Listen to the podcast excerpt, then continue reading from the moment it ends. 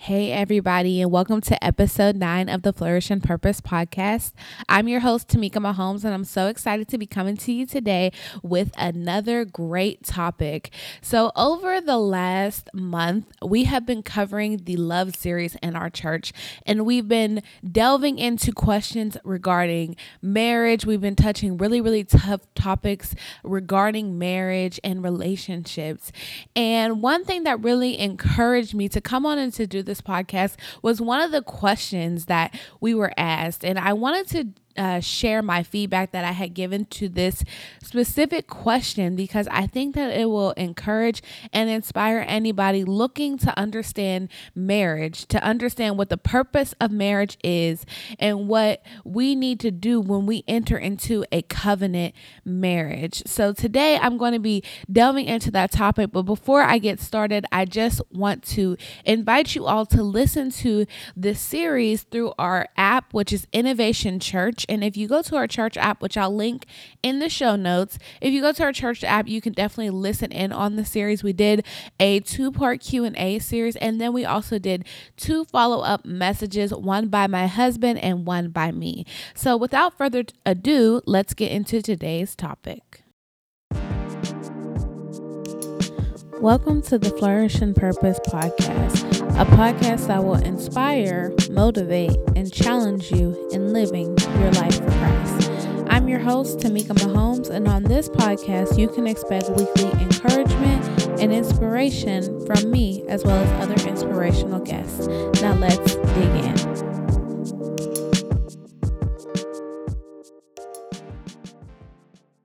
Okay, so we're going to jump right into the question, which was what is the purpose of marriage? What is the purpose of marriage?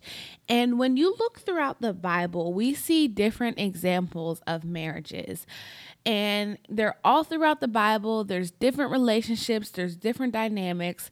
But one example in the Bible that I want to focus on is the very first example, which is the marriage between Adam and Eve. And I believe that when you look at this marriage, you see the essentials of God's intention for what He wanted for marriage because you see the very first marriage. You see the very beginning of what it was and what it was developed to be. And the ultimate purpose of a marriage is to bring glory to God. When we marry our spouses and we, we walk in a covenant relationship with one another, we're being a reflection of Christ. A Christian marriage truly parallels with our relationship with Christ. And when you look at a marriage, and when you look at our relationship with Christ, you see three essential things. You see connection, you see servanthood, and you see reflecting. So when we look at the first part of that and we look at serving, we look at companionship. And I just want to go ahead and go to a scripture in the Bible in Genesis 2:18 that says, "And the Lord God said, it is not good that a man should be alone. I will make him and help helpmeet for him." And when you look at this, the word helpmeet, it means a helper that is suitable for him.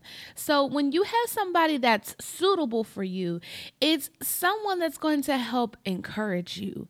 It's somebody that's going to help motivate you. It's somebody that's going to help push you not to just be greater in yourself, to be a better person. They're going to push you to be greater in Christ. They're going to push you to be greater in what God told you to do and to be who God called you to be. And when God provided Eve to Adam, she was she was set to be somebody that was suitable to help him walk out the purpose that God had for him. And the thing is is that God told Adam he needed a helpmeet and then he provided it for him. And that goes into a whole nother topic of us, you know, going out and searching for our spouses and and you know, looking to and fro. And sometimes we look in all the wrong places instead of seeking Christ to say, God, who do you want me to be with? God, who is this person that I'm in a relationship with? Is this the person that's supposed to be my husband? Is this the person that's supposed to be my wife? Because marriage is a long time. And the thing is, is we can't go into marriages thinking, oh, if it doesn't work out, I just get a divorce. That's not the way that the Bible said it to be when you get married, you're looking for an everlasting covenant with this person. You're looking to walk with this person through good times and through bad times. And that's one of the mistakes that we make is that we go ahead of God and we marry people and get in marriages that we're not supposed to be in. And then we wonder why they don't work out. So when you really are seeking a marriage, you need to be um, lining it up with God's purpose, which is somebody who's suitable for you. Hey there, are you enjoying today's episode of the Flourish and Purpose podcast? Well, go ahead and hit that subscribe button so you never miss an upload. Also, be sure to rate and review on iTunes. Now, let's get back to today's episode. So, when we look at marriages and we look at the part of helping somebody, we need to be in a position where we're willing to serve our spouses. And that brings us, you know, going into the topic of servanthood, which that is truly reflected when you read in Ephesians chapter 5, verses 22 through 33. And I'm not going to read the whole thing word for word for you, but there are some important things that I want to focus on. Verse 22 says, Wives, yourselves unto your own husbands as unto the Lord.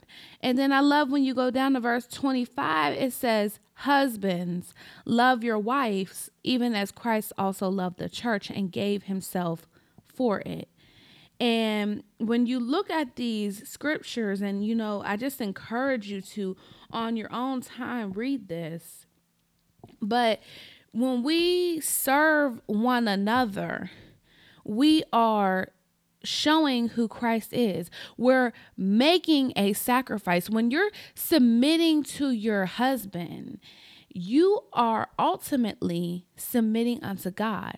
You're making a sacrifice because the thing about when you're submitting to your husband, you might not always agree with your husband. You might not always believe the vision that God has given him, but when you submit to your husband, you're submitting unto God. And ultimately, you're saying, when you submit to your husband, you're saying, okay, I am going to put my faith and my trust in my husband because I believe that my husband is being led by God. And when husbands lead their wives as Christ, uh, Christ, when they love their wives as Christ loved the church, they're ultimately making a sacrifice because you're loving through good times. You're loving through bad times. You're loving when your wife is doing things you don't agree with or like. You love through and in all things. And that requires you to make a sacrifice because sometimes, in and of yourself, you might not want to love, but when you are rooted and grounded in Christ, it makes that loving a little bit easier. So you're saying, I know that this is what I want, but I'm willing to put the needs of my spouse, the needs of my husband, the needs of my wife before my own. And the thing is, is sacrifice is not about when you feel like it. It's not about when the situation is perfect. It's not about when it makes sense.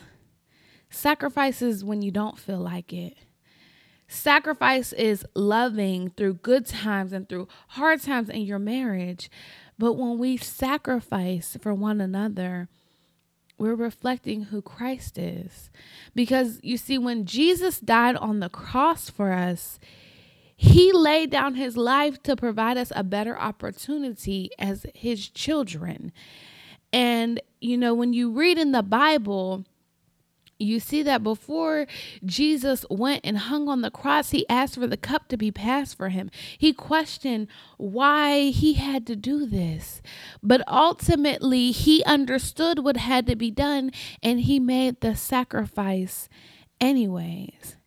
And I don't know about you, but when I think on my life, I don't deserve that sacrifice. I don't deserve that love. There's been times when I've turned my back from God. There's been times when I've done things disobedient to God's word. And the fact that he still died on the cross, knowing that I may or may not accept him, he died for people who won't even accept him because he made that sacrifice because I said he said I'm going to love you through good times. I'm going to love you through hard times.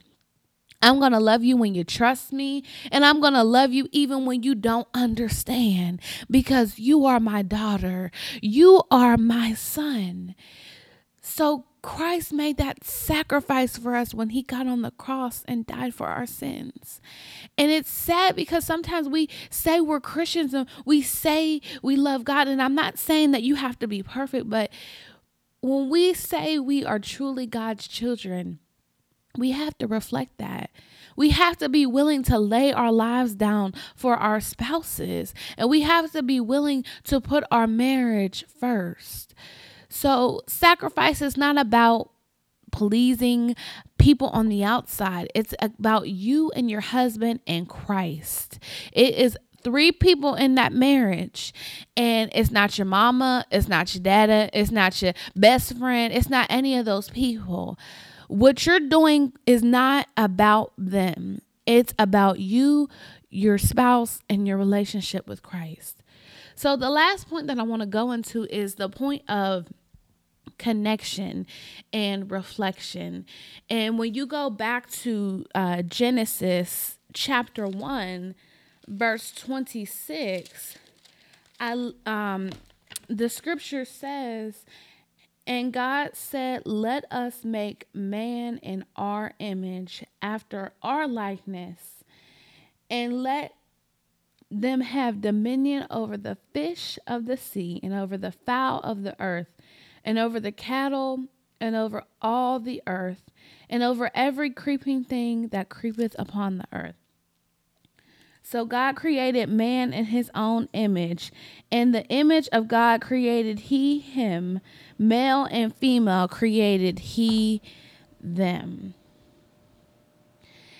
It says clear in the Bible that the initial intention for male and female was to reflect God's image. It was to reflect God's image. And when you go back to the to the passage in Ephesians, it compares the love of a husband to the love that he has for Christ in laying his life down, in cleansing and washing his wife in the word. It's a reminder that we are responsible to be who God called us to be, to be a reflection of Him, not only to our spouse, but to others. And the thing about these these points that I'm making is that it doesn't just apply to a marriage. Like I said in the beginning, it's a reflection of our relationship with Christ. So our marriages are meant to show who Christ is in our lives and in our marriages. So, our unions are ultimately called to bring all glory, all honor, and all praise to God. So, I just want to encourage you. Um, for the people that may be questioning entering to marriage, thinking, I don't know if I want to do this, truly think about it because when you get married, marriage is not just about you anymore. You have a whole nother person there, and you have to think are you willing to sacrifice? Are you willing to be a reflection? Are you willing to love? Are you doing that in your everyday relationships? Because the thing about marriage is, marriage is just a mirror, it's just going to amplify the problems that you already have.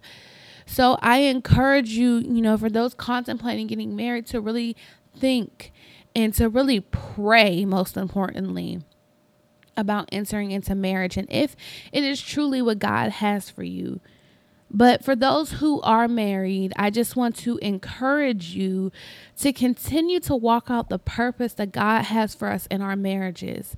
You know, your marriage might not look like my marriage, but ultimately, all of our marriages need to be a reflection of who God is and of what God has done in our lives. So that's it for today's episode of the Flourish and Purpose podcast. I truly want to thank you for listening, and I will catch you guys soon. Thank you for listening to today's episode of the Flourish and Purpose podcast. If you would like a copy of today's show notes, please head over to www.flourishandpurpose.com. Again, that's www.flourishandpurpose.com.